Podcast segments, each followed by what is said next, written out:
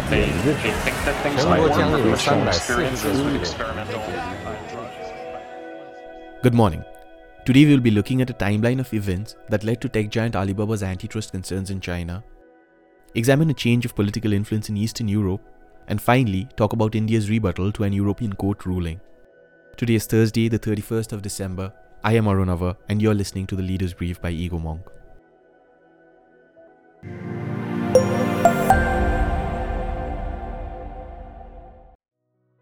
China recently launched an antitrust investigation into the Jack Ma owned Alibaba Group for monopolistic practices. The Chinese State Administration for Market Regulation's announcement comes three months after Beijing introduced new regulatory rules for financial holding companies that brought Alibaba's Ant Group affiliate under the Chinese government scanner. This was a time Ant was planning its IPO in what could have been the world's largest public offering at $37 billion and had received a green signal to register at the Shanghai Exchange. However, by November, China's Financial Stability and Development Committee, headed by Vice Premier Liu He, flagged risks associated with the rapid development of fintech. China recommended tighter regulations for online microlending companies after talks with Ant Group representatives. Eventually, the Shanghai Stock Exchange suspended Ant's IPO offering. A week later, China published draft rules aimed at preventing monopolistic behavior by internet platforms.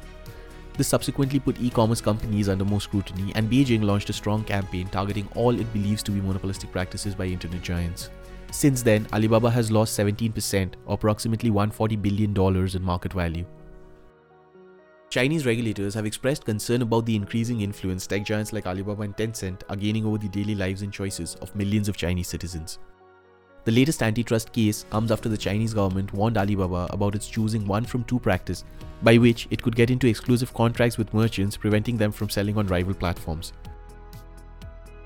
The Chinese Communist Party's mouthpiece, the People's Daily, wrote in an editorial that the antitrust investigations were necessary for improvement of the socialist market economy system and promoting high quality development.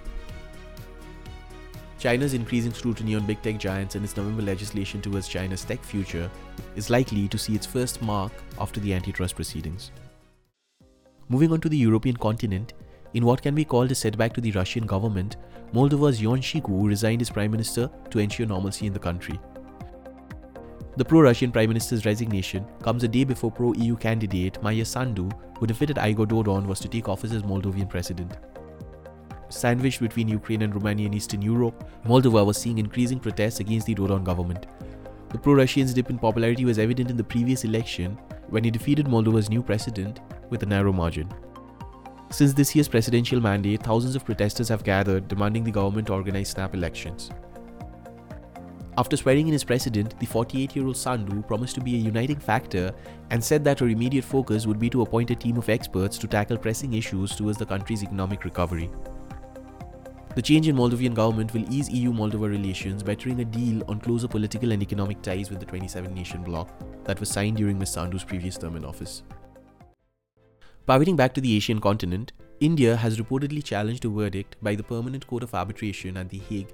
The court had ruled against the country in a $2 billion tax claim involving Vodafone. News agency Reuters quoted anonymous sources as confirming the development, but said that they failed to receive communication from the Indian government. The International Court had held that the retrospective legislation was in breach of the guarantee of fair and equitable treatment guaranteed under the Bilateral Investment Treaty. The tribunal had also asked the government to cease such breaches. The court felt that a tax demand by Indian authorities needed to be challenged as it had questioned the right of a sovereign to levy tax and not on the tax demand per se. The case goes back to a 2012 legislative amendment that decided to tax offshore deals involving Indian assets. The tribunal also directed India to reimburse 4.3 million pounds along with 3000 euros as legal costs. The Indian ministry had indicated that it would challenge the decision but has not communicated much on the matter since then. However, a second hearing of the case would deeply affect Vodafone Telecom's interests in India. That is all for today. Thank you for listening. We will be back tomorrow with more happenings from around the world. Tune into Ego Monk to stay updated on the latest happenings and their impact on global trade, technology, and innovation. Ego Monk helps you make sense of change. We are a global intelligence platform delivering asymmetric outcome by bringing organizations closer to the communities they want to serve and the leaders they wish to influence.